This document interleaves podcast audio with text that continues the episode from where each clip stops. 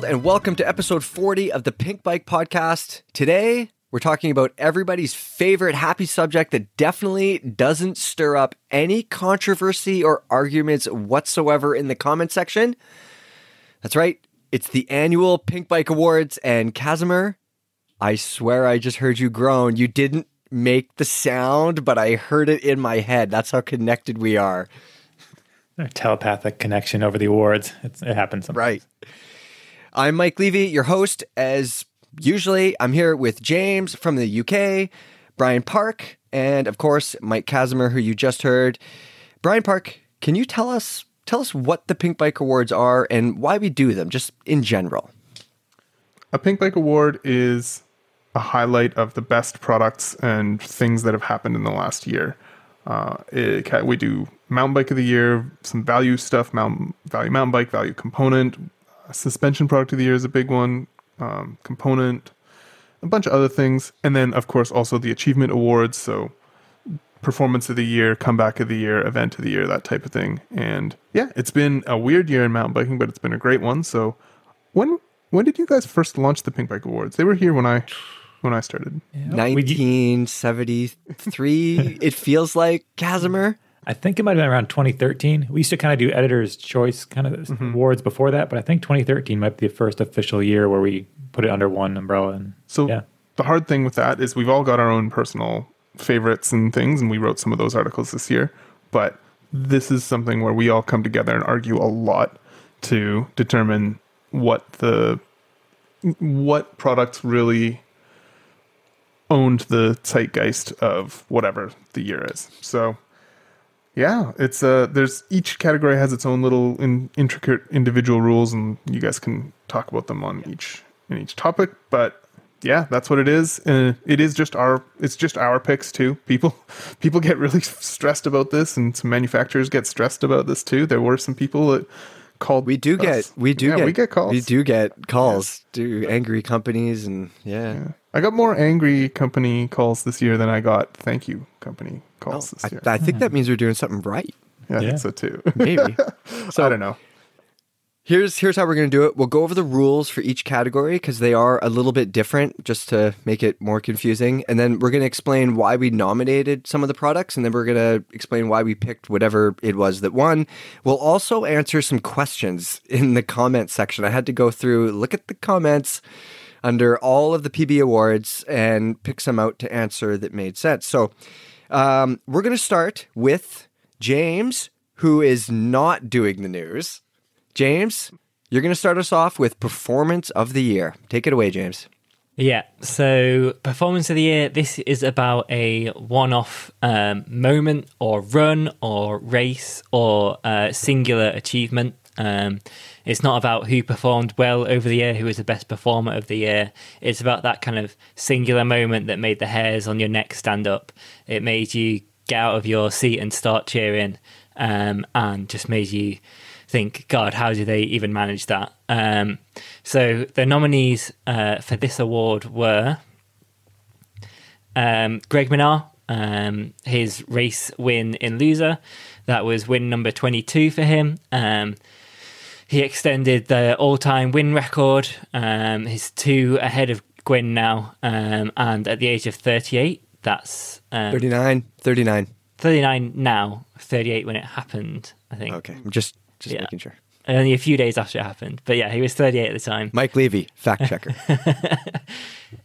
um, Evie Richards is next. She uh, was racing XC for the first time this year, young British woman. Um, and she won the first short track in Nove Mesto, and then she crashed on the last lap in the second um, race and fought back from 12th to first in the space of about 50 seconds. Um, just an incredible kind of powerhouse performance from her. Um, Emil Johansson, um, for what has been described as one of the greatest slopestyle runs ever. That was at the start of the year um, in Rotorua. How sort of bright eyed we were back then that we thought everything was going to be fine. Um, and it was business as normal for Emil, who laid down an incredible run with um, 360 windshield wipers, triple oppo whips. Like it was, um, it was pretty special. And at the age of 21, um, it's it's really cool to see. Um, Tiago Ferreira, who's a Portuguese marathon rider. Um, so he climbed 17,753 meters in 24 hours. That's more than double the height of Everest. Pretty cool. And then finally, uh, Reece Wilson um, for that um, World Championship winning run. And in the end, it was Reece Wilson we went Wait, with. wait, wait. You guys didn't nominate Nino? What did Nino do What this did he do? Like, what was his best performance, in your opinion? He's just being Nino. I'm sure he won a bunch of stuff. Okay.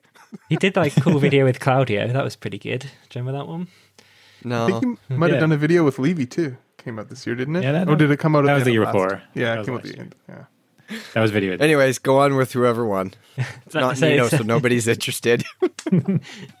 That was Reece Wilson who won that one. Um, world champion uh, in the slop of Leogang. Um, came from, you would say, you know, if before a week before the race, if you'd asked who was going to win, I doubt many people would have picked Reece Wilson. Um, but he just came like a man possessed and was the clear pick of the field. Unfortunately, we didn't get to see a great deal of what happened in that run. Um, and I've spoken to Red Bull, and apparently it is lost to time. We we we'll never see it. But um, he They did something special. deleted the footage. I don't think it ever gets saved because it's live broadcast. Um, it doesn't all get stored. Um, Weird. I, is Reece pissed? I'd be so. I'd want to watch my run if I was him. Well, I, It's a I huge- want to watch his run. yeah, it's it's a huge. It's up there with the in terms of fails as when Cam Zink did the did the backflip off the Oakley was it the Oakley Sender at the, that year? At- Well, anyways, at the the, yeah. mega mega huge backflip he did. He forgot to turn his helmet cam on. Oh shit! There's no footage of it. Oh, well, there's footage, but Yeah, somebody Not m- maybe can correct me. Maybe he didn't forget to turn it off. Maybe or on. Maybe it got corrupted, or I don't know. And it, and the selling feature of the helmet cam brand he had was that it was a really easy one touch turn on at the time. no. They're not around anymore. Darn. Um, yeah, for me, I think you know a lot of people put that down to they said, "Oh well, you know he's Scottish and he rides in wet conditions a lot," but you know I think a lot of these guys ride in wet conditions, and um, you know you still have to put that performance down. You have to read the track well and and feel the bike underneath you, and I think he he won by three or four seconds, like the biggest margin since Danny Hart in 2011. Um, and for me, that just made it the standout performance of the year. I was at that race in 2011 with Danny Hart won. It was ridiculous. Have you been to a World Cup since? Definitely not. Man, Danny Haven't been be back. Oh, yeah. Been a while. Well, I was going to so many press camps. I don't let's go to World Cup races. Anyways, I think that that riding in the rain, when someone can do that, that's like they're riding that fine, like that fine balance where they could just save it, but they're on that edge where you have to be past being in control. It's pretty impressive. This also this was no this was no lucky race where he came down super early and and didn't get affected by things that other people got affected by. He he came down in the rain. He he had an incredible performance. So Does he have a, a reputation for being a badass rain rider? I wouldn't say especially. Um, He does now. not yeah, not to the extent that like a Danny Hart does, based on that kind of Champéry thing. But you're right, he, he kind of probably does now. But I think it's also telling that he was like he was up in the splits, kind of in the seeding run, and then at Maribor he qualified first as well before he unfortunately injured himself. So, you know, to call this a fluke, I think is is definitely not not mm-hmm. there.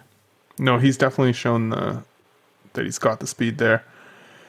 It's also I remember even in practice. I have to go back and look at the practice photos, but I think some people were calling for him to have a really good result, even early on, even before the race. There was Yeah, even the photographers and things were saying that it just looked crazy. Like the, that root gap line that he was in practice, everybody kind of knew he got up to speed pretty quick. So yeah, that wasn't a total surprise, but there's like a Vital RAW clip of him hitting this like stump triple. It's it's Oh, madness. And it's one of those ones where like all the riders are like packed at the side of the trail watching, and you can tell like they all when all of those guys are impressed by it. Like it's a pretty good sign. Um, so some of your suggestions for that one: um, no place like Loam uh, said Jesse Melamed potentially. Uh, Jesse Melamed obviously two wins this year, um, Zermatt and Finale, um, which I think um, obviously was great to see. He got a nomination for Athlete of the Year. Um, but in terms of like a singular performance. That was more of like a, a, a season long sort of hot streak for me. This is going to sound awful to say, but in the uh, at the downhill world champs, they almost everybody who was fast was there, um, and and had a fair shake at it. Whereas I think Jesse himself was frustrated that he wasn't racing against a couple of his biggest competitors at those races. So the the performance was incredible, and obviously you have to make the start line to win. I call those wins legit wins, and I consider him the current the current EWS champion, even if it's not official. Um, and amazing performances, but it there is a difference between those races and what happened on the downhill scene.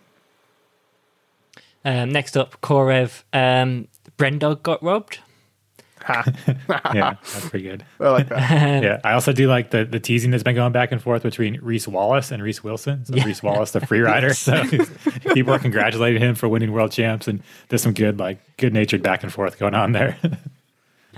Uh, we should send we should send Reece Wallace a fake a fake Pink Bike Award. oh yeah, we should. Uh, 33, uh, the goat got robbed. Uh, apparently, we disrespected the best. Um, yeah, it's a really good shout. Like, Greg's victory was, like, unbelievable. And, um, yeah, I guess, like, the thing I liked about Greg's is that it was, like, a new track. And all these young guns are supposed to be, like, the fastest in the world. But he kind of, you know, showed them how it's done and, and used all that experience to kind of come out on top. I thought would have been an equally worthy winner, I think.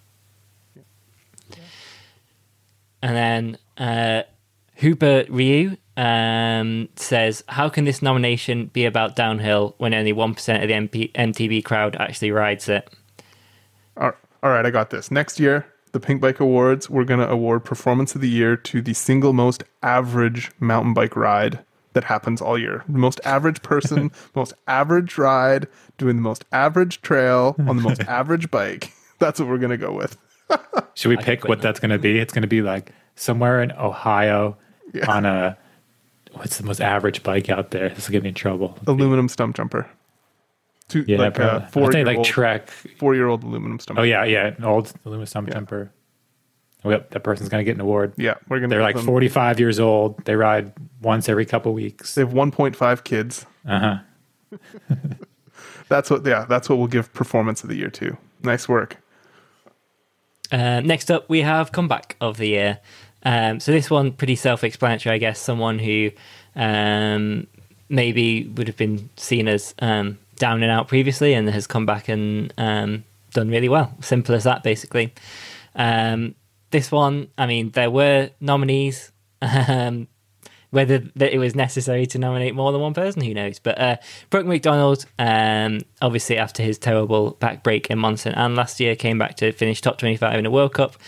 Jolanda Neff, uh, we saw her life threatening crash at the start of the year. Um, she came back to sixth at World Champs. And Tahnée Seagrave, who was back on the podium after breaking her tibia and fibia in February. Uh, finally, Rémi Thirion, who came back to where he broke his back. I think it was three years ago in Leogang, but he came back, um, did really well at World Champs, and kind of put those demons behind him. Um, the winner, of course, uh, it had to be Brook Macdonald. Um, incredible, relearning to walk, relearning to ride a bike, and coming back racing at the highest level and finishing top twenty-five in a World Cup. It doesn't get much better than that, does it? That's damn impressive, but you guys didn't nominate Nino. Oh my God. Um, and nobody disagreed with it in the comments. Everyone, yeah. Yeah, that's, Yeah, how, can, you? that makes all the sense in the world. Uh, so congratulations to Brook for that one. And then the last of the athlete nominations is athlete of the year, um, and this is someone who throughout the entire season um, performed, you know, remarkably um, and impressed all year, especially this year where races, you know, they were kind of battling a lot of uncertainty, constantly changing um, kind of a world and environment and race calendars. So um, the nominees for that were Marine Cabirou, who injured herself earlier in the year. Um, she got COVID, um, but came back and won the World Cup overall with two wins. Uh, Tom Pidcock, the young British um, cross country rider. He'd never ridden an international level mountain bike race before, but he clean swept the World Cup and the World Champs at under 23 level, and then went on to win the e bike XC World Champs as well. Uh, Leona Loana Wait, Lecomte. wait, wait, wait, wait, wait, wait, wait, Yeah, wait, wait. that put him wait. over the edge. Just stop. what did he win? He won the e-bike thing, and then he won the cross country thing. So he won both under 23 World Cups, the under 23 World Champs, and the like elite uh, XC EMTB race. Overall, or world champs. World Champs. I I just think it's really actually disrespectful to people who have won the rainbow stripes to have e-bike racing rainbow stripes. Not because I'm a anti e-bike or even anti e-bike racing, but it's such a unsorted out discipline that the competition like it's just not if I yeah, I don't know. Maybe maybe uh, people who've won rainbow stripes don't care, but I know at least one person who one world champ who is pretty pissed about the existence of e-bike world champs today. Like it's just not there yet. Are you pissed about it? I don't know. Yeah, I don't like it. I don't know. It just it seemed like world champs should f- be for mature sports, sports that have a high level of competition, not for things where we're still like in the dark, groping around. Like, what the hell? What is this thing gonna be? You know, it's I think they might argue that it that it is mature over there. It it isn't.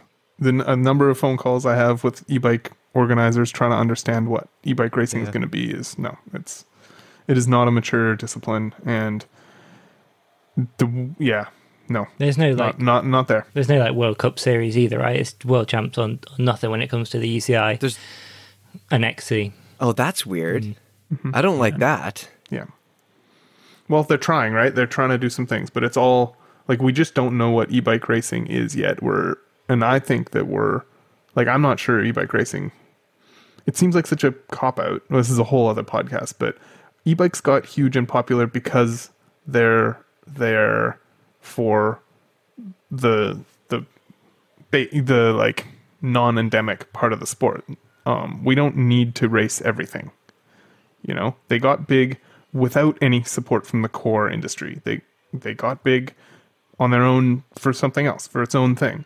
We don't need to now go like, oh, okay, we're selling a shitload of e-bikes. You know what would sell more e-bikes? Racing them. Like, Yeah, we should have yeah. the This would be a good podcast. We should have be our, our e-bike podcast coming up because I think there's ways you could make it interesting, but I don't think I agree that cross country e-bike racing yeah, is not yeah. the way to and, go. and that's fair. I think y- there are some things you could do. I don't.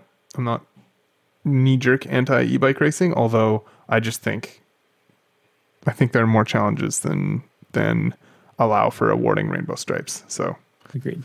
sorry for diminishing your incredible achievement, buddy. But he still won all those other things without Yeah. him, Yeah, so like it's pretty. I want I wonder which one he's most proud of. yeah. Another Um, category you guys didn't nominate Nino for. E-bike e-bike He's gonna specialist of the year.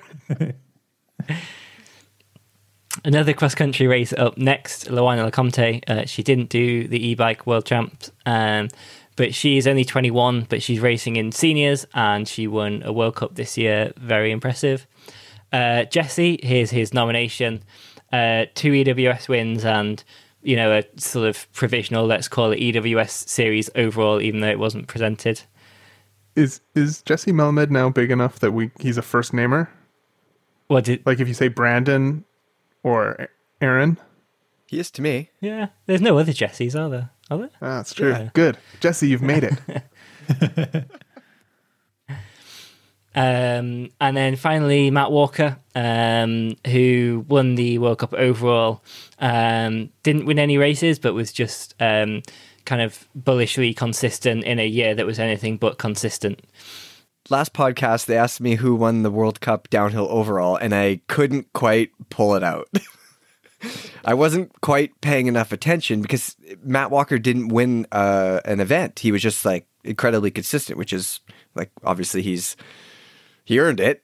But that's why I also my excuse for not recognizing that he was the overall champion because I didn't see that he you know Anyways, You keep did going. name James. all the World Cup winners. To be fair, you got all the individual winners. Yeah. Yeah, I did get them all. Yeah. Um, so the winner, the the winner for that one, that was Marine Cabirou. Um, it was kind of always a, a question of when, not if, she would she would claim that World Cup overall, uh, and this was the year that she did it, despite kind of her early season setbacks.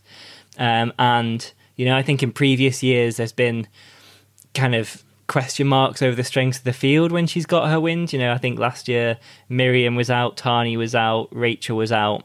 But this year, you know, Miriam and Tahnée back, and you've got people like Nina Hoffmann and Camille Balanche who are, you know, going really fast at the moment.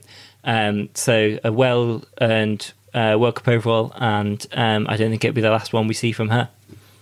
So some of your suggestions there. Um, Moles dig my jumps. Uh, he said, or they said, uh, Morgane Charre honourable second for being awesome, but also putting flat pedals back on the map in the absence of Mister Hill.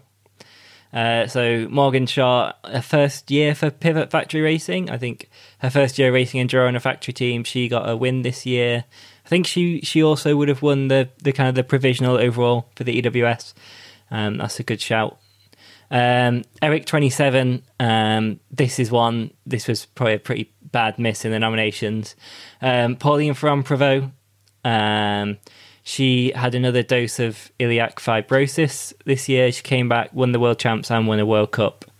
Um, yeah, I think we missed Pauline there, didn't we?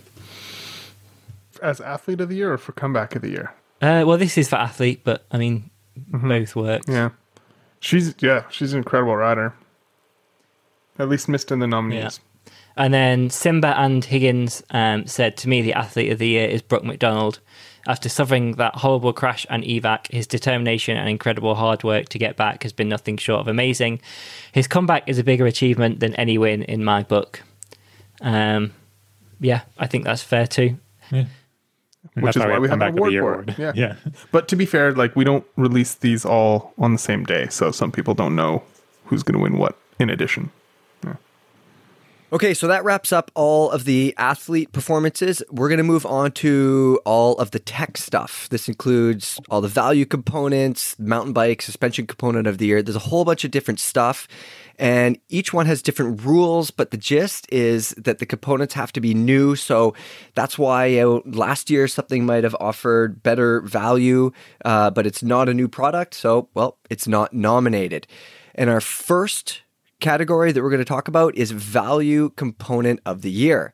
Um, now, for this one, the nominees have to be selected from bicycles, components, clothing, accessories. Basically, they has to be available to buy before December 15th. And selected items should also carry an advertised price that is significantly lower than competing products while offering similar benefits. And the suggested retail price it's got to be under $1,300 as well. Uh, and the big thing here, of course, it has to provide extraordinary benefit at a price that's determined to be a really good value. Okay, let's get to our first nominee, and this is from the drivetrain company Microshift. This is one of the little guys, not SRAM or Shimano. So last year they debuted their nine speed Advent drivetrain. This year they debuted their 10 speed version. Advent X. Guess what the X stands for, as Brian just reminded me. For $167, you get their 10 speed chain, crankset, and cassette, and the derailleur and their shifter. Now, Dan rode this stuff. He said it was vastly improved. It's got a wider gearing range, and it proved to be pretty damn reliable. Um, he really liked this stuff, and that's why it's nominated. The next one, I don't think you'll be surprised to hear that we've got the Deore drivetrain on our list.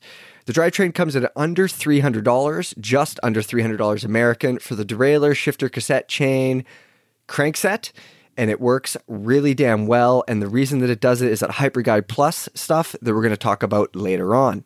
And that's a 12 speed group as well, just to remind you guys.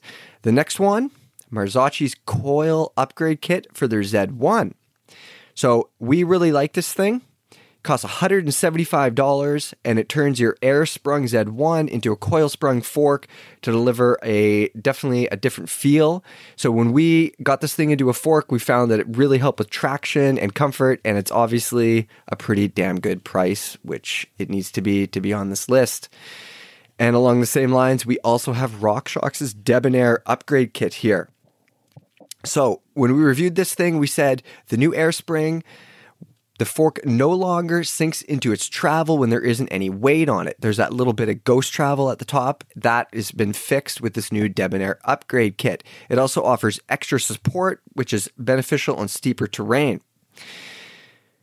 How much did this thing cost? Only 42 bucks? Kaz, are they right? 42 yeah, bucks? right. Yeah, it's a little upgrade, but yeah, it's pretty reasonable. So that's how it ended up on the value product of the year list. So if you had a Jeez. previous model year fork, want to improve its performance, 42 That, bucks. does- that does make sense. So Yeah. a couple other honorable mentions here. TranzX's Skyline Dropper Post. That thing's only $100. We had that on a couple test bikes and it performed very impressively. And that's the only honorable mention. I wanted to ask you guys before we talk about the winner. There were a lot of people really frustrated with the with mentioning the the upgrades as as value products. yeah, Why I do you think people, that is? I think people feel like if a if something comes out that makes it seem as if the product they have isn't as good as it could be, that they feel like the, the manufacturer owes them, as if it was like a.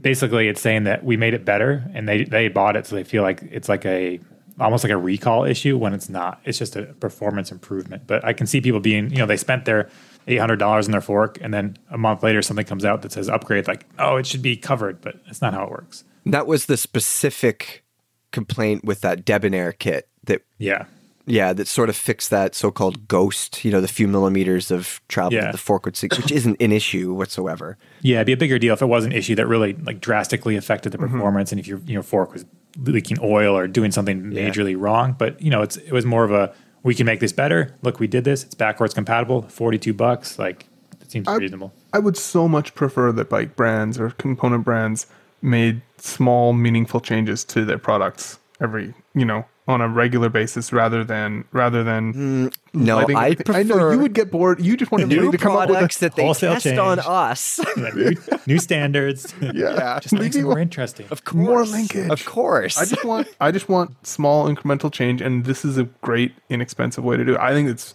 I think brands shouldn't get shit on for making meaningful but not drastic changes when they see a nice way to do it.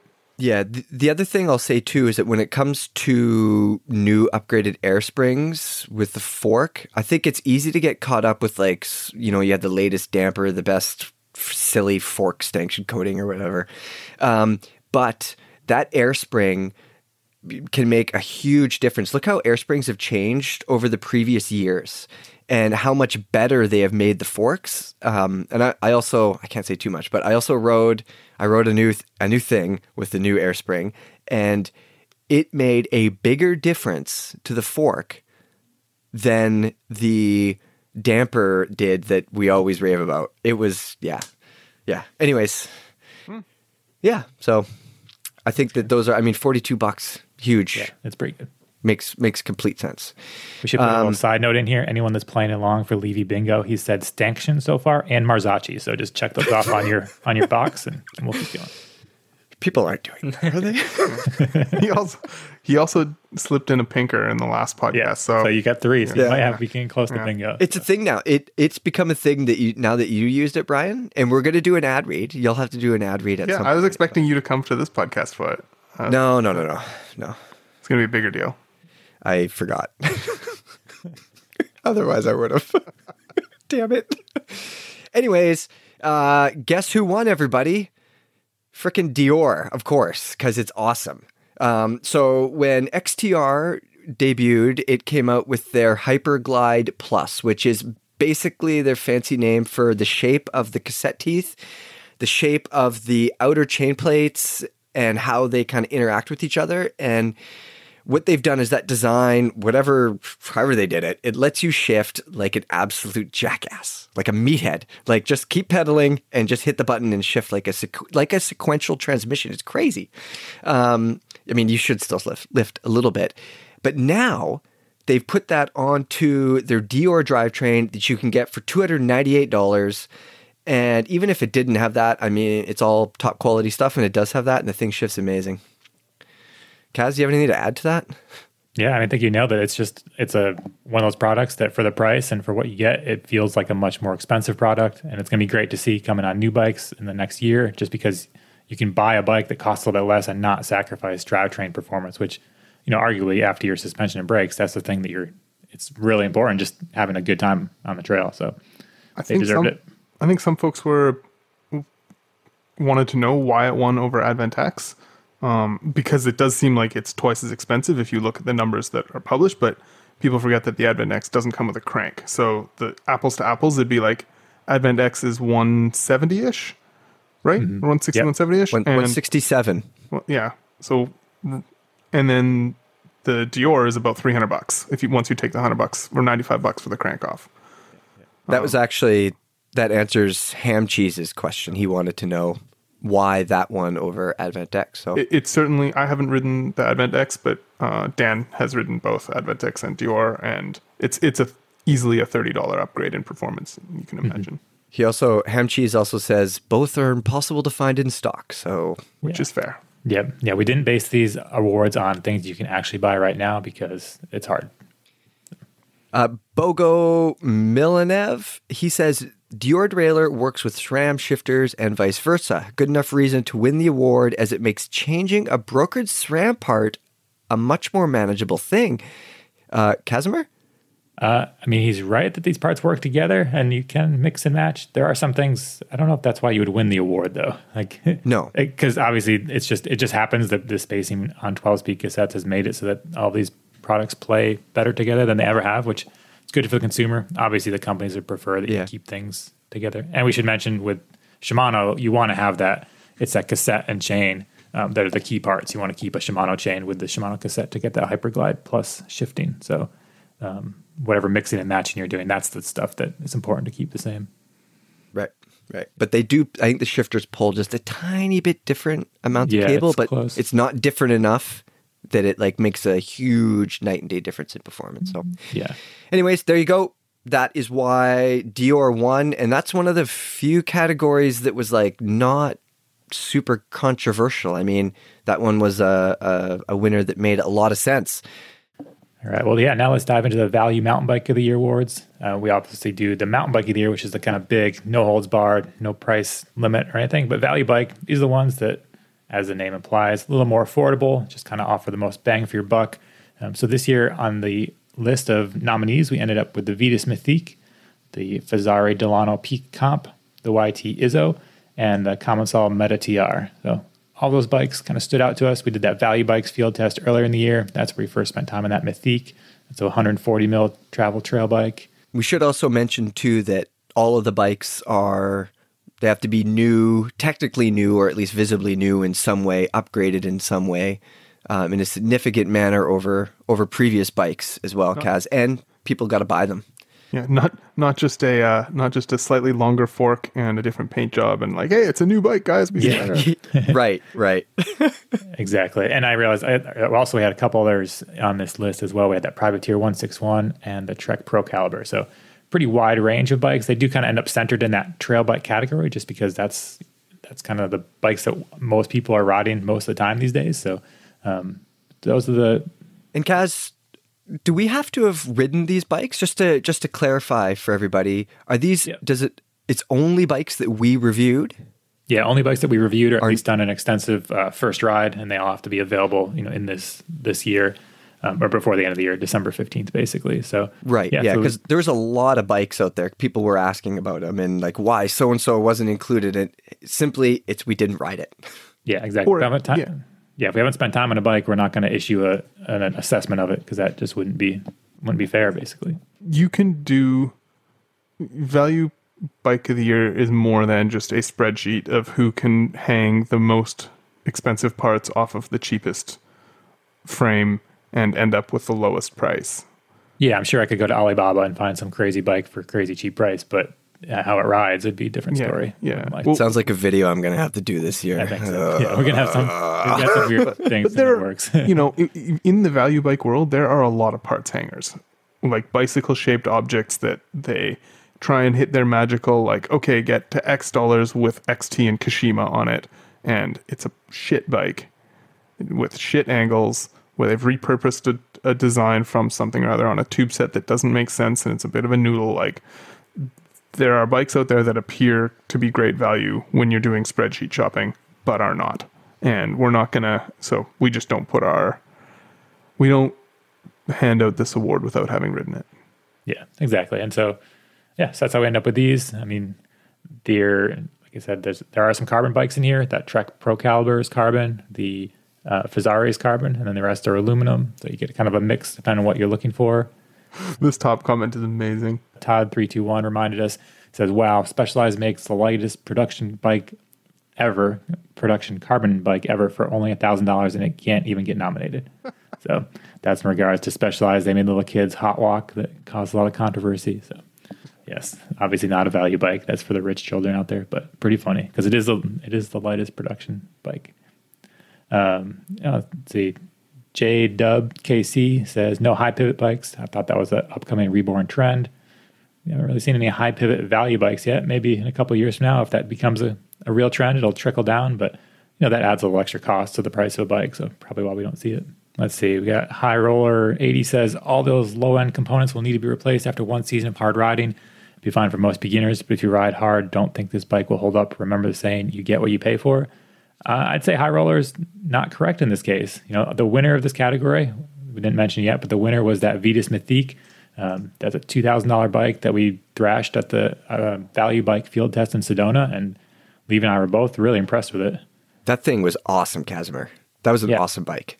Yeah. Yeah, two grand, and there's it's got Marzocchi Z2 fork up front. You know, the SX drivetrain. We've kind of complained about that in the past, but the rest of the parts on it are all great for the price. Like, Yeah, I think for me the the standout with that bike is the Horst link suspension on the back and that Z2 fork up front. And it's sort of like middle of the road geometry that just like worked well everywhere. yeah, just seemed like really a it seemed like just a confident like capable bike, you know? All the clichés. The only thing that would need may potentially premature replacing be drivetrain stuff. But again, like that's such a it's a wear item and you'll probably learn so much more about what you want and what matters to you in that time. I'm Yeah, glad that I'm glad to see brands going spending less on drivetrain and more on a good fork, for example. Like I think that's a good place to save money. Yeah, this is exactly what we've been talking about for the past few months. Aluminum frame, good suspension, like proper geometry, and then the rest of the stuff, well, I don't want it to be, you know, trash. It can't just rattle off, but at the same time, I'll use it until it either breaks or wears out, and then that's when you put your nicer stuff on it. It's not Yeah, makes sense. Yeah, exactly. And the, you know, the saying "you get what you pay for," like this guy is saying that that's true. It's not true because there's plenty of twelve thousand dollar bikes out there that it doesn't improve your performance over that six thousand dollar bike. You know, so this case, this is a two thousand dollar bike that yeah it works great. There's no reason that someone getting into the sport or somebody on a budget couldn't have a good time for multiple seasons on it. Kaz, I've got a question for you. It's actually from Tiger Goosebumps, and he says, "If PB editors were required to ride this bike, would they quit? No, we Uh, would you we quit required. riding, or would you quit Pinkbike? I don't think I quit either. I wouldn't quit either. We were required to ride it, and we had a good time. yeah." Yeah, I mean, I rode that bike more than I had to when we were in Sedona for three weeks or whatever it was. Yeah, we wrote it on everything. No, we would definitely not quit, and we had a Did good Did we time. argue about riding it? I think we might have been like, "No, I'm going to take it," and then you were like, "No," and then I think I just took it, and you ended up riding that. I think you guys would quit if I you guys would quit if I only made you ride five hundred dollar hardtails. yes. Yeah, hundred percent. Yeah. I mean, maybe But- not quit, but I would rethink some things. But What about Kaz? Are what about fat bikes? Is that your line? Uh, I'm not. wonder there- what yeah, we had some comments is. somewhere. I don't know. Yeah, I don't know where my line is. I know how to do whatever, but like, it's- no, Really? fat bikes. Whatever? I don't want to review fat bikes. I'll put that out there. It's it's not high on my list. There's so many other cool things to review. We can talk All right, about it in your next contract, Kaz. Yeah, I know. There was someone that was pushing hard. He wanted us to have like control spike tires and all this crazy stuff. I was like, ah, it's if it's that deep snow, I'm going skiing. That's my thing. But anyways, back to the value bike, Vitus Mythique. That thing's awesome. I'm sure there's an updated version this year with different components, but um, the overall package there, you're getting a good good deal for the money. Yep. I think that one's a no-brainer for sure. All right, let's move on to innovation of the year. Uh, this one was probably less of a no-brainer, judging by the comments. So this one we didn't actually award a winner. Why didn't we award a winner for innovation of the year, Brian?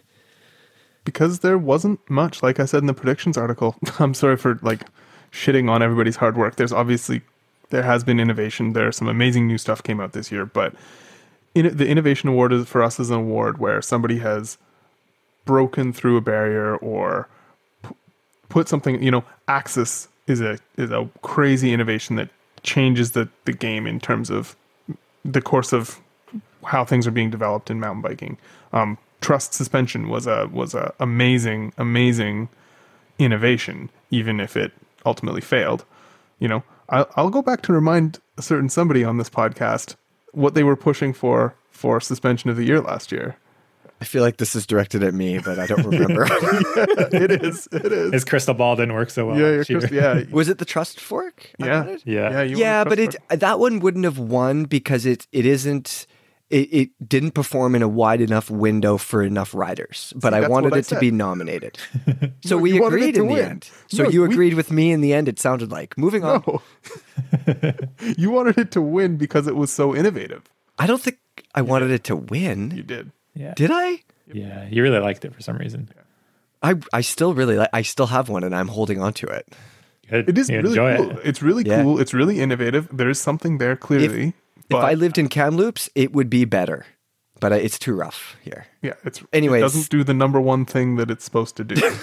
Let's go back to this freaking innovation award here. so, but that it's a good. That's what illustrates the difference between product or like suspension product of the year and innovation of the year. It's that thing totally deserves an innovation of the year award. It doesn't deserve suspension product of the year. So that's the example. That's what we're looking at with innovation. So that's why we looked at this year's crop and went, wow, there's some amazing new products, but nothing that breaks the mold really that truly makes a huge difference. So we didn't uh, uh, we didn't give an award. We did want to recognize some people that have done some cool things. I swear you told me that storage holes in aluminum dab tubes are groundbreaking and will change the sport forever. Didn't you say that? Because we nominated it in, in a Trek's storage compartment in aluminum frames. With this is Can just you a whole bunch please of justify this? this is just a whole bunch of noteworthy innovations this year without nominating a winner. Um, do you want me to defend why I think it's cool that that Trek put a hole in a down tube? No, why is it on Innovation of the Year? I want to know, and I think a lot of oh. commenters want to know too. It just seems oh, like that's- well, this is an hole in a easy one. tube. This is an easy idea. one. It makes a huge difference to regular riders. It, in the same way that SWAT made a huge deal to regular riders, the SWAT hole in a in the down tube actually really changes people's riding and their riding habits and what they carry and how they carry it and just thinking about that that's awesome it's been out of reach for aluminum bikes until now i think that's a big deal i think that will make a bigger difference for a lot of people than a lot of things I 100% agree with you. weird And now you're I do making me too. question myself yeah. no, I, I mean, I knew you. I agree with you, but there were some definitely some commenters in there, and that uh, did we give specialized? So I a commenter asked if we gave specialized an innovation award when they debuted their SWAT compartment. That was a comment from south of the border. Do you remember? I can't remember. Sometimes we changed the categories my once in a while, so we might not have had an innovation award at the time. I mean, yeah, I'll, I'll say if it happened today you we would absolutely give it an award It- yeah, that, that makes we can a huge retroactively give them one. Yeah. Well, we can give them a- when- lifetime achievement award or something on go. on SWAT. Um, and then nominating Trek for copying them, I think that is that is a low blow that doesn't make sense. If Specialized had figured out a way to put a hole in the down tube of their aluminum bikes the same as their carbon, they would have done it. So th- the fact that Trek was able to do it when Specialized wasn't, Specialized had a head start on this. That's that's pretty groundbreaking. Right. Yeah. I feel like we defended ourselves just fine there. there we go. Okay, so the next the next one that is nominated, it's lightweight e-bikes. And I know e-bikes are a touchy subject in the comments under these award articles, it seems. Um, but the whole idea here is to take something that is like 48, 49 pounds and bring it down to something that's like 38 or even 35 and a half pounds, like Specialized Turbo Levo SL or Orbea's Rise. And that is to make these things feel, well, more like a mountain bike, but still have some assist. You don't have quite as much either power or battery life. Is that true, Kaz? What what are people sacrificing here? Yeah, both of that. Like with the the Levo SL, at least I think it kind of multiplies your efforts by two, where like the normal Levo is by four, I believe. So Yeah. Yeah, it, you're still getting an, an assist, but it's not the same level. Um, and then and sometimes some battery life, but yeah, um, uh, yeah, that's kind of that's basically it. Yeah, Batteries are heavy. Yeah. batteries are so heavy. If if you guys haven't ever taken an e-bike battery off an e-bike, just just take it off and just put it like in your backpack or something. Imagine carrying it around. It weighs so much. Yeah. yeah. Uh, we've also got Revel's recycled US made fusion fiber wheels. Uh, these wheels are made to be recyclable, just like the name suggests. so after after the wheels say let's say you have a bad crash, you case something and you break your rim, instead of just chucking this carbon into the ocean where it's going to poke a fish in the eye and kill a bunch of minnows and jellyfish and whatnot, you could send it back and they will make something else out of it. So that's the whole idea there. Uh, Dan Sapp rode these things for a while and he really, really liked them. Uh, they're not like remarkably light or remarkably inexpensive or anything like that, but he said that they felt really nice and more importantly, they've been extremely reliable. That's cool because uh, rims are a wear item. You know, they're a thing that you expect at some. You know, you don't buy a rim and then go, okay, that's it, I'm done. Um, so on things that are wear items, it's nice that there'll be, or will hopefully be, some options for recycling. Yeah. Are they Uh, making? and then- they're not making more rims out of them, are they? Maybe No, they they can make, remake uh, smaller levers. rims. Yeah. No, no, no. Yeah, Maybe you they're making. rims? No, no, no. Like you, you break your 29 inch rim, you send it in, and you get a 26 inch rim back. Yeah, they cut out a chunk and they just reheat it up. Re- and yeah, connect put it it. together. Cool. How it works. Yeah. So our next nominee, I think Brian, you'll really like this one. This is alternative manufacturing methods. Can you explain this one? Oh, I'm just I just go on and on about how I'm so excited about a future where we can where we can download a bike. I feel like you do. Yeah. You wouldn't download a car, would you? You would I down- certainly would. Yeah, fuck yeah, I would download a car. Yeah, so simple as that. I'm uh the pandemic has made shipping and and disrupted disrupted lots of availability stuff. So it's been cool to see some brands explore some different stuff. Um, I mean, Pole is the is the obvious example. I do think that long term, I think that they would like to be able to uh, have, you know, just license the IP to local machine shops so they can work just in time, just have stock of raw materials, and uh, the advantage down the road, which I'm probably going to say a thousand more times on podcasts, is that how cool would it be to go? I want this bike, and I want to pay 300 bucks for the custom geometry version because I I want a slightly slacker head tube angle or whatever it is, and I want it to have my initials on it and go. And out it comes. And a couple weeks later, you have your bike. They didn't have to ship it from raw materials to one factory, to another factory, to a third factory, to a distributor, to a retailer, to your house. You know, none of that. It just sat as raw materials. They made the thing, and then out it went. There's no, there was no closeouts. There's no anything. It's just, and there's no bikes that are out of date, just on a on a uh, shop floor or anything. So I think there's a whole bunch of things that are happening in this space that we saw this year that the article kind of discusses. Obviously, nobody's there yet, but we're getting there. It's neat. Yeah. So some names that come to mind include Atherton, Gamix, and Morhun. They're doing 3D printed parts. Uh, well, Pole, Actofive, and uh, Alutech, they're manufacturing CNC'd frames that are gorgeous, especially that Actofive thing, Kazimer. Have you seen it? I know. I remember You've you it. gushed all about it and, and all the videos. Yeah, but now they're Oh, doing the oh, full. Oh yeah, the 3D. steel right now. That steel, yeah, the CNC one looks great too. It looks really cool. Yeah. And our last nominee, it's data acquisition. And we've seen this stuff be used in motorsports for many, many years. And then more recently, uh, on downhill bikes. And basically, it's racers trying to get the most out of their suspension so they could go as fast as possible. And previously, this stuff was crazy expensive. Oh, some would argue that it's still crazy expensive, but it was even more crazy expensive and wires everywhere, and you needed technicians and all this stuff. But now there are a couple companies offering kits that are manageable by anybody if you have the money to buy them. Uh, BYB telemetry is one, and then I've been using a kit from Motion Instruments that I will do a review on soon. um, and it has been pretty interesting to see. And just the fact that anybody can go out and get the stuff uh, if you've got the money to do it and get the most out of their bike, it's for the dorks out there. It's pretty cool. Kaz, have you used this stuff? Uh, yeah, I've used. I haven't used the BYB, but I've used Motion Instruments. Um, I met Rob, I think the, the head of that company. He was up here once with Ibis, and so we did some runs and um, did some stuff. Yeah, it's pretty cool. Definitely, yeah, for the super super geeking out, but it's interesting just to have actual data to quantify what you're feeling on the trail.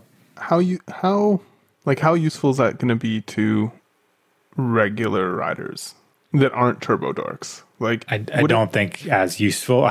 yeah, if you're not a turbo dork, maybe not as useful. But I think like mm. there's something like even like ShockWiz. We didn't really mention mm-hmm. ShockWiz on this because it came out it's old. a couple years ago. But um, I think there are ways to simplify the data acquisition process to give mm-hmm. meaningful results for people. Um, I think we'll also see high end shops buying a kit, mm-hmm. and I know that they need different mounts depending on the bikes and things like this. But I mean, especially a shop where we live in our neck of the woods, close to Whistler or Kaz, where you live in Bellingham, a high end shop that would have a kit where they would rent out. You know, they might, you know, you rent it out for two days for X amount of dollars and try to get the most out of your bike. Yeah, it's just another tool for people to kind of get hopefully the maximum performance out of the stuff they spent lots of money on. So. Yeah. Hey, I'm going to put you guys on the spot here. So we didn't actually pick a winner officially. Um, but of our nominees, is there one that kind of just stands out to you the most, Brian? I think the most mature of them all, the one that will have the most impact, will probably be will probably be lightweight e-bikes. Uh, I'm really curious about the about the category because I don't get it. To me, if, to me, if you have an e-bike, like if I'm going to spend mon- that crazy amount of money on an e-bike, I'd like to have all the juice. But that's just, you know, I want it. I also don't really understand like 120 mil e-bikes either. So it's a category I don't understand, but I know that there's a market for it. I know a lot of people are interested. I think the idea of a e-bike that f- is in that 35 pound range is that's pretty appealing. Um, I just don't. Yeah, I'm mm. I'm curious about it. James? Yeah, I think the same actually. Um, I think it's I don't know. I guess it's an e-bike you could go on a ride with your friends on non-e-bikes on in a way. Like if you're on like a big juiced up thing, like you're over the hills and far away, you know. But maybe there's a bit something a bit more kind of social to it. And you're right. I think like those kind of big heavy e-bikes get kind of sucked into the ground a bit. If you want something a bit more sprightly and a bit more like playful, like I think that's that's where you'd go. It's pretty funny how in general e-bikes are a little bit uh, like I don't mean this the way the commenters do, but they're a bit like a virus. Like one person in a group gets one, and then all of a sudden the rest of the group slowly has to get one because otherwise they can't. The the riding is not aligned anymore. Yeah, I think you're right though that it like it splits the category in two. Right, people either go for that almost mm-hmm. like shuttle yourself free ride bike, or maybe this thing which is a bit more of like a normal bike but a bit easier on your legs. I have the best e-bike idea.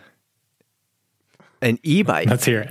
yeah, yeah, yeah. An e-bike that has a mode that all it does is compensate for the extra weight that exists Levy. that exists on the bike itself. So that what exists. you would do is you would you would push on the button and then it would just all of a sudden you would basically have a regular mountain bike. So guys, I have an idea. what what if we had a series, eco mode. What if we had a series of sprockets on the back of our bicycles, and yeah, we had a, Go on. a thing attached by a cable that you pushed, mm. and it moved the, I'm not thing, picturing the thing called it. the chain from one of those sprockets to another to create different gear ratios to make it.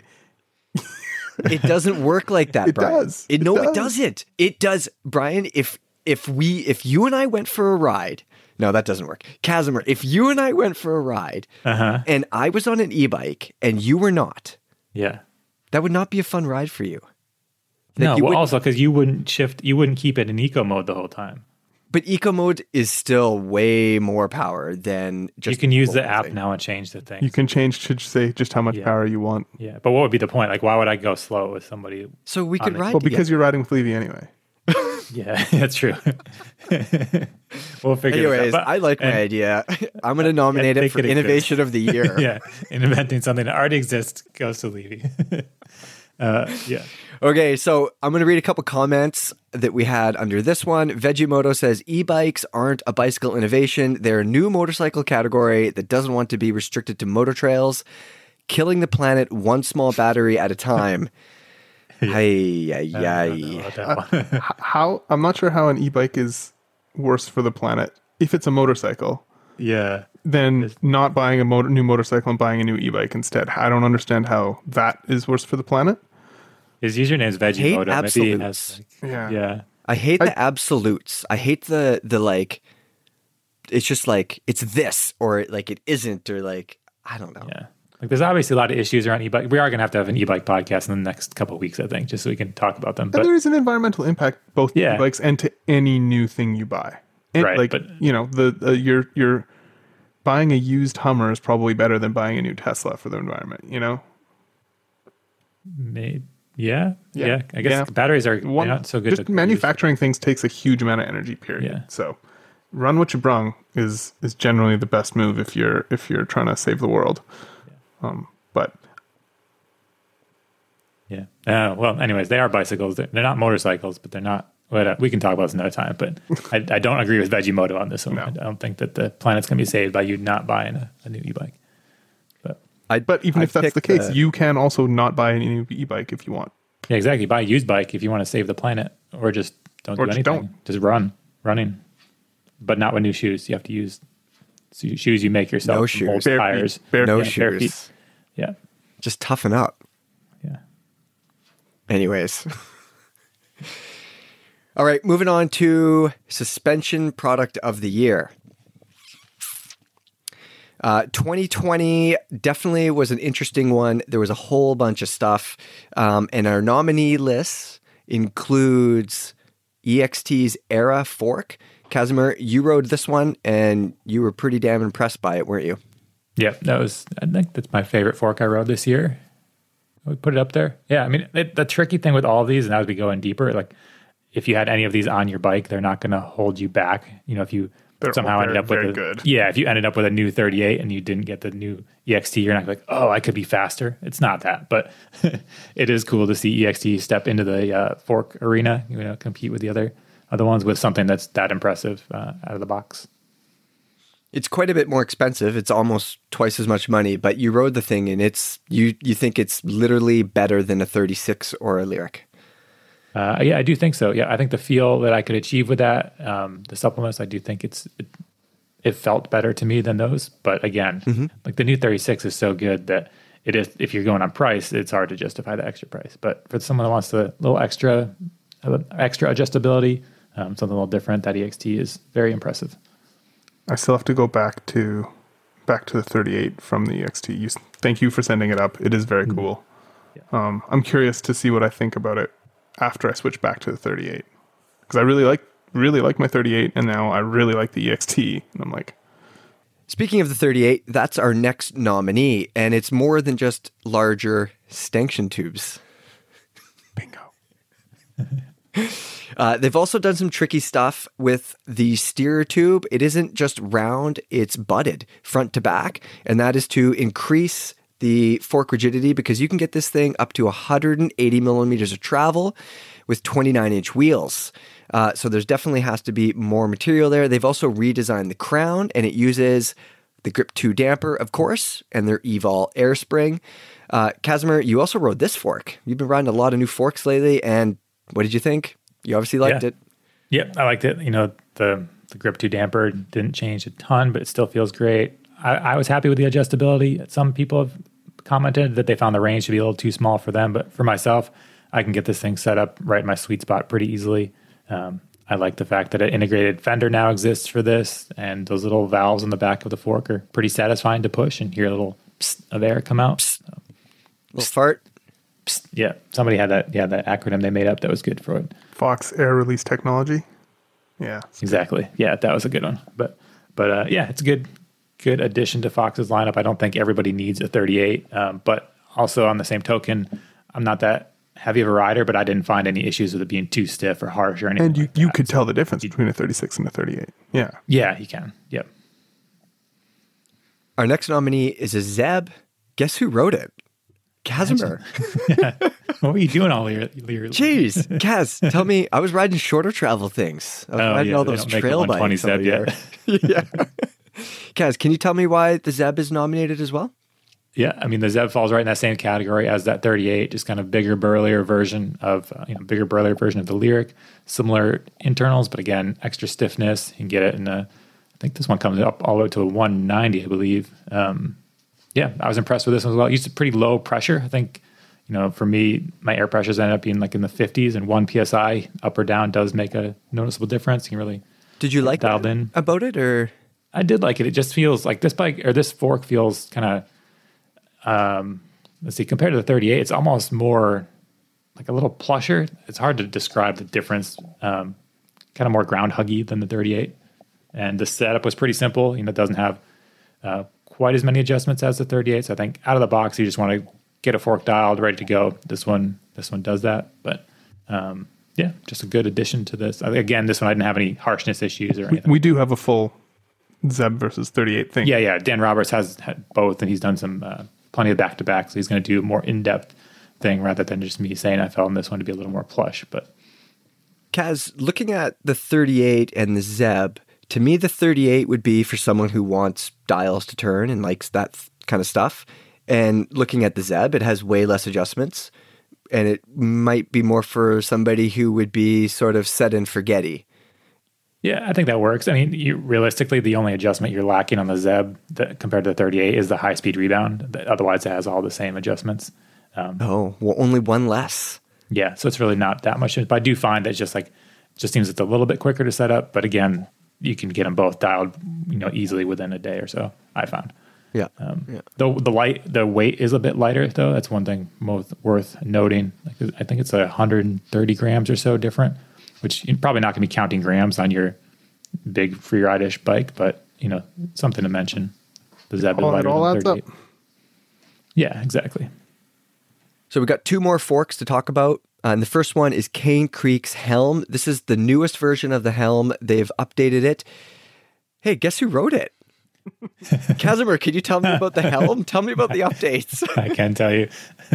so with this, uh, yeah, the new helm, I think you actually rode the last version of it. We both spent some time on the last one. Kind of mentioned it had a pretty firm compression tune. Kind of felt like one of those forks you have to go fast, hit things hard, or just didn't feel uh, quite as quite as supple as some of the other options out there. So with this new one, they gave it a new compression and mid valve circuit, gave it some lighter weight damper oil, and they redesigned the air piston. So basically, the internals are all reworked compared to the original, um, and that made it. You know, that's how it ended up on this list. Kind of has a nice, super supple feel. Uh, I put it on. See, I think I had a 140 version, but you can adjust the travel pretty easily internally, um, so you don't have to buy different air springs or anything. And yeah, kind of just hit the mark at a really, really good feel.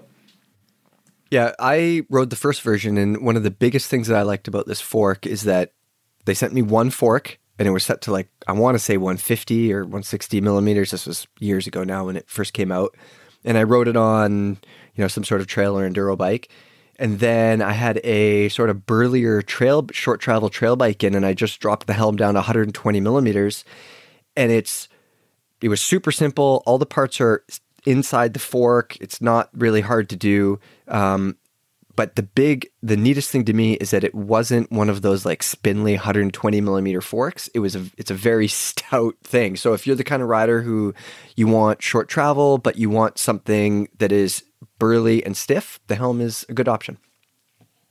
Yeah. And the last fork on our list is one Kaz didn't ride. It's Öhlins DH38 downhill fork. Uh, the DH38 received an update and a whole bunch of improvements all around. Uh, damper improvements. Included a new piston and a low speed needle design, as well as some refinements as to way the oil circulates in the system. Uh, it's still using their three chamber air spring. Now, that sounds kind of complicated, but what it does is it lets you adjust the amount of support you have in there, and you could basically not use any of those silly tokens to put inside your fork. You can just do it all without the tokens. Pretty neat. Lastly, you can get this thing with four different crowns uh, to tune how your bike handles. So, Kaz, why is the DH38 nominated? Yeah, it's kind of an underdog. I think some people thought the you know Zeb or 38, the bigger companies that everyone's heard of would have won, but this one, uh, Dan Roberts spent a bunch of time on this fork, and he's doing a bunch of back-to-back testing with this versus the Fox 40 and the RockShox BoXXer, um, and he's just basically blown away by. And he's testing over in Champéry in Switzerland. So, and he's also ridden the Zeb and the 38. Um, and so he's ridden all these ones. And so after a lot of discussion, we decided that Öhlins was going to get the award for just kind of putting out a fork that excellent performance and the most challenging conditions out there. And yes, it's a downhill fork, and a lot of people don't have downhill bikes these days, but you know, there's a good chance this stuff's going to trickle down. You'll see it in their single crown offerings. Um, so Öhlins is moving in a good direction, and that's why the DH38M.1 gets the award. Kaz, you just gave it away. We hadn't Yeah. said who won yet. Oh, I well, now we did. Well, now you know. Hey, spoiler can- alert. Backward There we go. Can can somebody add in like some trumpet sounds? when He says it. So let's talk about some comments here. Quinn39 says, Deore got robbed. yeah, unfortunately. Deore is so good that it wins suspension product of the year. It'd be nice Yeah. if we could just, yeah, one product just wins everything. Make our job so much easier. right? Uh, Muckall says the suspension product of the year should be any product I use. If it's not, then it's wrong. I think that's pretty, that describes most most Yep. of the comments on most of the awards articles. Yeah. Uh, the next comment is one we're going to address. This is from Lawman91, and he says, No SID on the list. I thought it would be a shoe in for a nomination because it was basically all over the front of our downcountry test bikes. Um, well, the issue there, we That's not did quite have what some he said. problems. He called you mis- basically Mr. We don't- Downcountry. I wasn't going to read that part. um, we had some issues with some of our test forks. My original test fork that I wrote my long term review on, at the time when that review went live, the fork was performing perfectly. I didn't have any concerns whatsoever. And then uh, shortly after the review went live, it started developing some bushing play that quickly grew to a lot of bushing play. And then we also had a couple test bikes come in uh, with SID forks that developed bushing play as well. And that's why it's not nominated. Four, The four or five is- bikes now, right? Yeah. Yes. Yeah. Altogether. Yeah. Um, thing is, it works really damn well. Like it's stiff. It feels. I don't want to say it's a mini pike. That's like going too far. But like in uh, some ways, it sort of feels like a mini pike.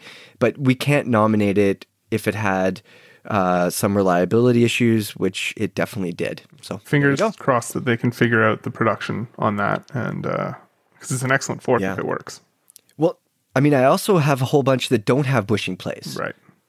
So it's Yeah, I just think I think it's probably a batch, a bad batch or something. So yeah, well, you know, hopefully that's been fixed because yeah, like Levy says, it's a great fork when it doesn't have bushing play. Right. And then our last comment is from Peloton7. He says, Who rides pure downhill bikes anymore? This is the suspension product of the year for something like five people who only ride lifts. And Kaz, I think you touched on that. What did Yeah. you say?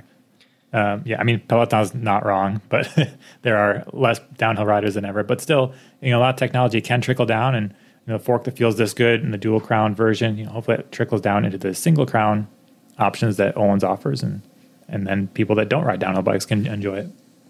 and it's it's product of the year. It's not necessary, or it's not necessarily most most commercially viable and accepted product of, out there this year. You know, Yeah, it's it's what was best. So we're going to wrap this thing up with our last category. It's the big one. It's mountain bike of the year. Uh, Kaz, can you tell me the rules and guidelines here for the mountain bike of the year before we get into this? Because it is sort of specific um, about bikes being available and whether they have to be new or not and all that stuff. Yeah, exactly. So all the bikes nominated for bike of the year, they have to be visibly and technically new models. So it can't just be a new paint job on something that's already been out. Um, you know, you know geometry changes and other things like that. Those still qualify, but it has to be a, a new bike for 2021 or 2020 or 2021. Um, they also have to be they can be from any category, so anything from a downhill bike to a hardtail are are viable in this category.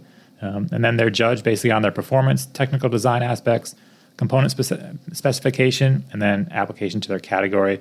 Their retail pricing and the value are considered, but they're not emphasized. So you can get some bikes in here that are pretty expensive. That's why we have the whole separate value category. Yeah. And our first bike on our nominee list, it's that Specialized Stumpjumper Evo that you rode, Kaz, and it sounded like you fell in love with it. Can you give me give me a short spiel as to why this thing's been nominated? Yeah, uh, basically 150 millimeters rear travel, 160 mil up front, 29 inch wheels. There is a mullet link option, uh, but basically what what this bike has is just a super refined frame. Um, you can adjust the geometry. There's eight different possibilities, maybe even more than eight. But you can adjust the head tube angle, you can adjust bottom bracket height, chainstay length. All these things are available, um, and it's a pretty effective geometry change. It's not just like a little half degree here, half degree there. You can make it have from a 63 to a 65.5 degree head angle. So basically, you can get this bike and set it up exactly to your terrain and your riding The thing style. that I like about the geometry adjustments that they provide is that they're largely independent. So you you don't need to ruin your seat tube angle to get a slacker head tube angle. Yeah, exactly. There's a lot of uh, yeah effective adjustments basically, and then it has all the nice little refinements that Specialized is very good at with the frame. You know, it's got the swap box like we've been talking about before. The, just the cable routing, all the little details are sorted, so it's kind of a good example of a modern uh, aggressive trail bike, all mountain bike, whatever you want to call it. That pass through cable routing is dialed, isn't it? Yeah, they've got it figured out. Like you look close, like oh yeah, they they know how this works. Yeah, yeah. So that's why the Evo is on our list. The next one is the Spur. This is a bike that I rode the hell out of during our downcountry field test. And I fell in love with this thing because it's a really interesting combination of uh, geometry that can just let you be a wild man and also capable suspension, but short travel suspension. And it's from a company, Transition, that traditionally doesn't really make these kind of bikes. This thing, the Spur, ended up weighing, I think, just under 25 pounds from Transition with geometry that lets you do things that you shouldn't be doing on a 25 pound bike. I had a lot of fun on that thing. Yeah, that was bike- a lot of fun. It's super fun. Yeah. Yeah. I like bikes that make you ride like a silly person, and this Right? that. Yeah, Yeah. Kaz, have you been on a Spur yet? I have. Yeah, I really like it. Yes. Yes. I would, yeah. it'd be one on my list of bikes to own for sure, just because it's it's just different enough, but it still lets you. It doesn't hold you back either. So. Right. So speaking of bikes that are on your list to own, Kaz, there's another thing on here that you have been riding a lot of, and that's the Commencal Meta TR. Yep. Um, yeah. So that bike, 140 millimeters of rear travel, 160 fork up front, just kind of closer to that tank-like side of things, but you can still pedal it. It's got very modern geometry. They steepen the seat tube angle, give it a longer reach. Um, yeah, that bike just kind of, I don't know, just kind of stuck with me this year. I feel like I've talked about it every podcast for the last few weeks, but Yeah. uh, yeah, it just works well. Just I'd still have it now because it's kind of my long-term tester at the moment, and uh, been super impressed with it. Yeah, when we rode the previous version of that bike in Sedona, the impression that I got from it was just like a, oh, we're doing that ride? Oh, we're doing any ride. Yeah, that's, I'll just grab that, Commencal. Yeah, exactly. Right? That's what it's it's fun for that. And you know, it wouldn't be my normal like more cross country oriented pick because if you're on a, a a ride with kind of rolly terrain, you want something light and fast and that. But for pretty much everything else, especially where I live here, yeah, I'm a big fan of it. Right. All right. So the next bike on our list is the RAAW Madonna V2, and I know somebody who is a big fan of this thing. His name's Brian Park, and he's my boss. Brian, tell me about the Madonna. I am not qualified to make big statements about bikes, but I quite enjoyed mine this year. Yeah, it's it's a tank of a bike, and How much does it uh, weigh? I don't want to talk about it. it's private. no, it's not. It's not light. I think mine's thirty-five ish. Um. eh, Oh, sorry. Here's this is the embarrassing part. It's thirty-five ish, and right now it has Exo Plus casing tires on it. There's nothing to be ashamed of. Those Those work. work. Yeah, those yeah, are great. but for a bike that is as enormous and smashy as it is, it should probably have bigger tires. Just No, be not smooth. for a smooth fine. guy like yeah, So you. smooth. Yeah, oh, like water. yeah. No. I think my favorite part about the RAAW is that main Mm-hmm. pivot bearing. It's so big. it's enormous. Yeah, it's over overbuilt. Um, yeah, What's what's the idea with the Madonna? Brian? It's the most regular, extra regular, ultra regular, everyman enduro bike, and but they're being pretty damn smart about it, aren't they? It's not not that regular. well, it's just subtly regular. I don't know. I'm a I'm a big fan. It's made in in the Genio factory that we know pretty well. Ruben is a smart guy. Um, over in Switzerland doing these. It's you know it's got progressive enough geometry. Um, I do, yeah, I do like seeing folks like this come up with interesting ideas and just do a really good job of it. Oh, I should also mention he's done a cool thing with providing two different links for depending on your weight um, to keep the suspension performance more sort of in the, that lighter riders can get the same performance as heavier riders depending on which link you use.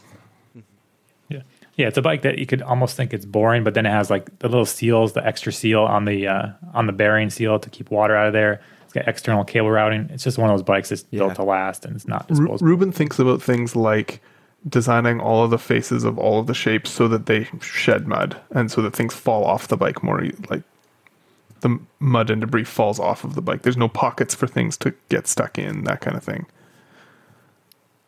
Yeah, when you look at it, like like I was saying, like it, it is regular, but it's also Yeah. not. Like it's so Mm-hmm. clean and perfect looking.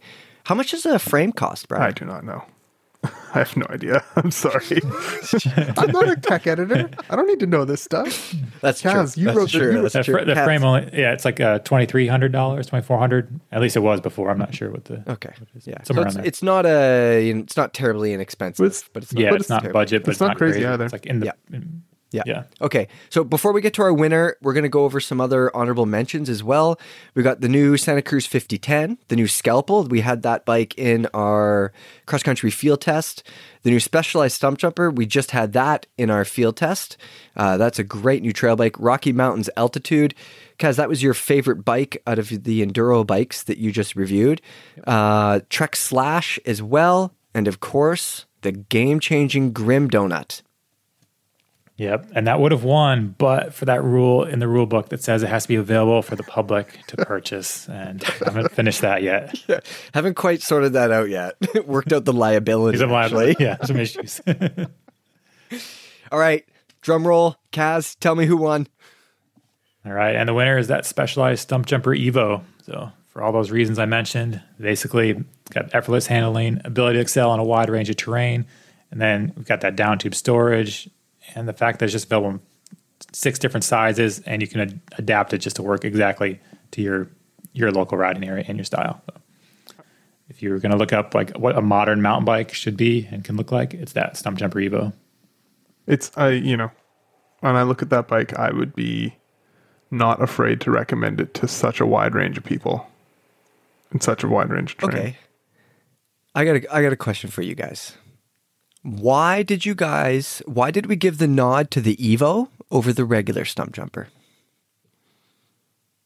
I think they, I mean, you tech, well, you could probably give it to both of them if you wanted to. They're both great bikes, but I do think that the geometry adjustments on this one do make it really even more versatile than that stump jumper is. Like that stump jumper obviously is going to work well in a ton of places. Same thing, like pretty much anybody could hop on the regular stump jumper and have a good time. But with this bike, you could make it like some super slack, more downhill oriented thing, or make it pretty much a, just a regular trail bike. Um, so I think that that versatility has a little. It could probably do a few more things than the regular stump jumper. A little more capable, Yeah. right? Okay, let's go over some comments. And the first one is from KCY4130. He says the bike of the year is back ordered till late 2021. Probably. Hundred percent. Like Definitely. When we say available, we don't necessarily mean available at the bike shop in the size you want. Yeah. yeah. There was a point in time when it was available, but since then, probably not. Uh, Verbal Kent says, I'm surprised not to see the Propain spindrift on the list. It's not even honorably mentioned. Uh, Mr. Kent, Kaz, what would you tell him? You rode that bike, you really liked yeah. it. I mean, I you know, this list, we have to make cuts and choices at some point. So, yeah, it didn't make it on this list. But again, there's nothing wrong with it. It was a good bike. Um, yeah, I don't know. Like there's just it just didn't make the list after all discussions and the bikes that stood out the most to it to us this year. But again, I had a great time on that Propain and it was a good one. Lawman91 says, I may be biased as I own one, but great as the other bikes no doubt are, the Spur has to take the win. Uh, I rode the Spur a lot. I liked it. Um, we didn't give it the win. It probably doesn't appeal to quite as many riders as the Stumpjumper platform does. So the Spur is 120 millimeters, and the Stumpy platform uh, is many more millimeters. Um, so yeah, that's part Fun of it. fact: the Transition Spur and the Stumpjumper Evo are very similar in frame weight. No, there you go. Yeah, Really? that the the Spur is a bit it's a bit heavy for what it is. Yeah. You sure? I think the Spur's around 2,500, isn't it? And I, Kaz didn't know that, did he? I did. Jason475. He says, just tell me what bike or bikes the testing staff would want to keep for themselves and ride daily at the end of every couple months. These guys ride so many damn bikes that at the end of the day, a statement like, I fucking love this bike. If I could keep it, I would, means more to me than some old, long winded reviews and PB polls. He's probably right. And that's partly why we do the PB editors picks at the end of the year as well. And a lot of times the editors do end up finding a bike that we like and keeping it. Kaz, you kept that meta. Yeah. Although to while? be fair, if I had my ideal dream world off this list, I'd probably just have a spur and then like the RAAW. Those are my two bikes. Yeah. That way I'd have like two sides of the spectrum. But that's why that meta kind of falls in the middle. So I've been using that. But but you know, that's the thing with all these these are our short list. Like these nominees and things are bikes that we've all ridden and evaluated. So if you picked any one of these, you're gonna have a good time. Like that they've we've already kind of done the the um the cutting of the ones that didn't make it. So yeah. Right. And then finally, CDT77 says none of the three new evils that debuted this year, not even the highly anticipated latest Reckoning. Same old, same old around here. Kaz, there were no evils reviewed or tested? No, I got on? a first ride in on the um, uh, on the Reckoning, and yeah, it just didn't make the list. I you know I did have I thought the seat tube angle was a bit too slack on that, and it didn't the bike didn't blow me away. There was yeah, but I only got a short ride, and that's the issue we've been having with Evil is that getting these bikes in for a longer term review just they haven't been able to let us have them for long enough to actually do a review. So we're totally open to reviewing anything that Evil comes out with, but it just hasn't happened yet. So maybe in the future. All right, everybody, that's it for our annual Pinkbike Awards and our first Pinkbike Award podcast. We hope that that explains some of our choices, some of the nominees, some of the reasons why we picked the winners to you guys. Uh, post some more comments down below. Let us know if you agree, if that helped, and we'll answer them. We'll see you next week.